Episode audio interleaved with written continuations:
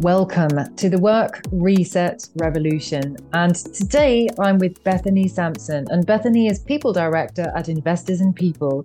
She has a BSc in Biological Sciences, but soon discovered that humans at work are the most fascinating. Beth is passionate about the importance of ESG and well-being in the workplace. So welcome, Beth.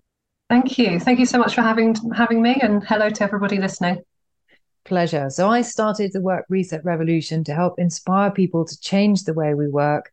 And all our scientific research, we're beginning to see climate anxiety seep into the workplace, along with trauma from the last few years, which are contributing to higher risks of burnout. So we have dedicated this podcast series to climate well-being, our own well-being, the action we can take to help the planet and collectively and individually.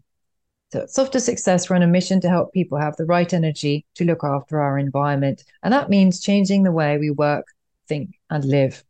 So for today's podcast, let's get started. So, Bethany, I wanted to ask you what do you think are the biggest challenges that organizations are facing? Yes, great question. And I'll try and keep it short. I, I, guess it can be summed up um, by one of the words of the year last year, which was perma change. Um, we've had so much change happening as a result of external factors like the pandemic, um, the cost of living crisis, increased um, conflict across the globe. And all of that is having a, a roll on impact on businesses, which then filters through to people like myself working in HR or people roles and how we manage the sort of anxiety and well-being effect of that, but also how we can harness some of the positive changes potentially for the better yes, it's true, isn't it? The last few years have taken such toll, and people are not always aware of it. So, given that, what do you think are the solutions to these challenges? And maybe you could also tell us a little bit more about your work at in- Investors in People and what you're seeing at the moment in the workplace and on our planet.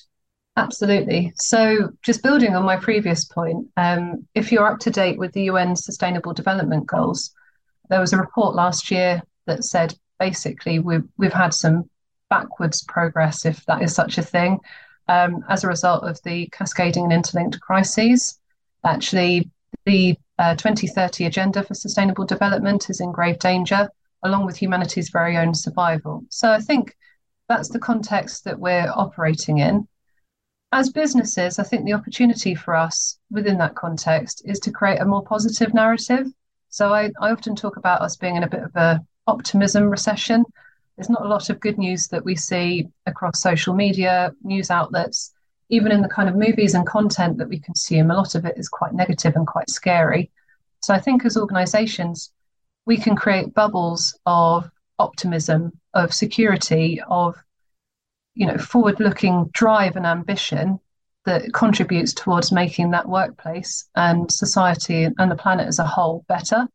I really believe that the solutions to the problems that we're having now um, and we may have in the future are all in people's heads, which is why I'm so passionate about the role of us as HR and people professionals in making that difference.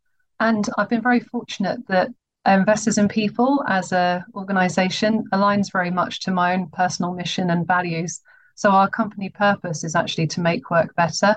And we're a not-for-profit, so we're we're solely focused on making that purpose happen. It's not about making money that goes back to, to shareholders somewhere. So all the work that we do is to, to partner with businesses to help them improve how they work with their people, whether it's through things like leadership, culture, and values, through their work on well-being, or how they bring in talent through apprenticeship schemes so that they're making a lasting sustainable improvement to their businesses, which generates better outcomes for individuals, but also for performance. Thank you. And it's so true, isn't it? It's that uh, what you were saying about the, the answer to all our crises is in people's heads. And I like to believe it's also in their hearts.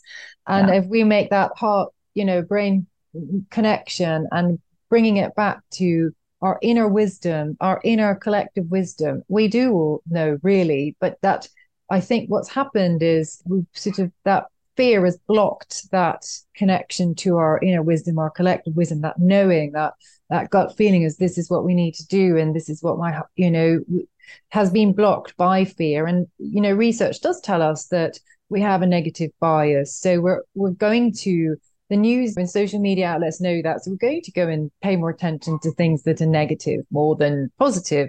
But mm. I love the fact that, yes, I totally agree. It's about for businesses to give a more positive outlook and going, well, actually, look, this is what we're doing. This is what we can do.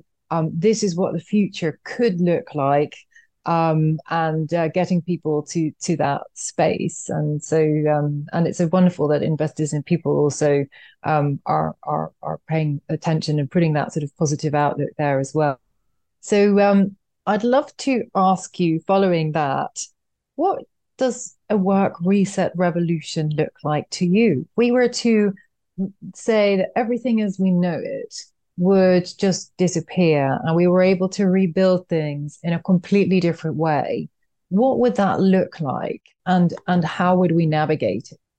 Oh, I, I love this question. So um, I have lots and lots of thoughts on this, but I'm going to narrow myself down and talk about specifically the, the kind of work and planet connection. I think if we if we could have a, a dry eraser and, and wipe the whiteboard clean and redesign, for me, it would be centered around organizations and businesses which are built for purpose impact, maybe alongside profit, but definitely with purpose as a priority. And defining that purpose as what difference you're making to the world. So, yeah. if you as an organization didn't exist, what would the what would the world lose as a result?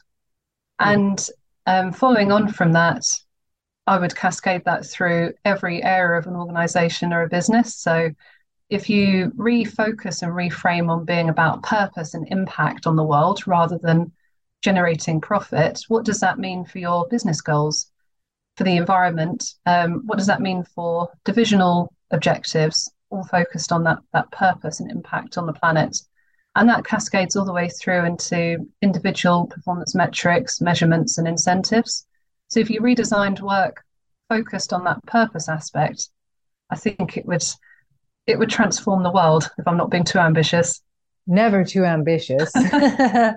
um, and I mean, we often talk about in our climate well-being as integrating climate action initiatives as as part of our day-to-day work, right? And um, but if that's designed, if that the purpose could you give me an example what you think that would look like an organization that is very clear on their purpose and how that would sort of you know look like for their employees?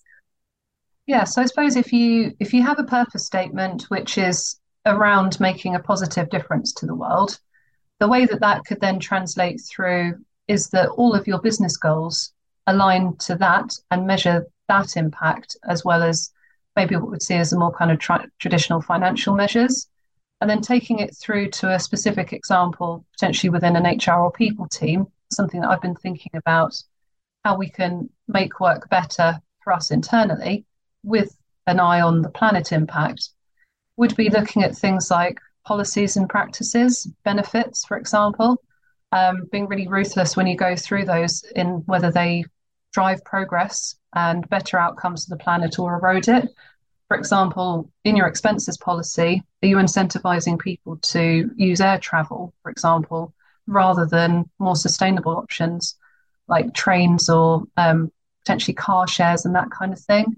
Yeah. Um, even looking at stuff like flexible working and measuring the positive impact on the planet for that, as well as the benefits for the business in terms of productivity or um, even employee retention and well-being outcomes.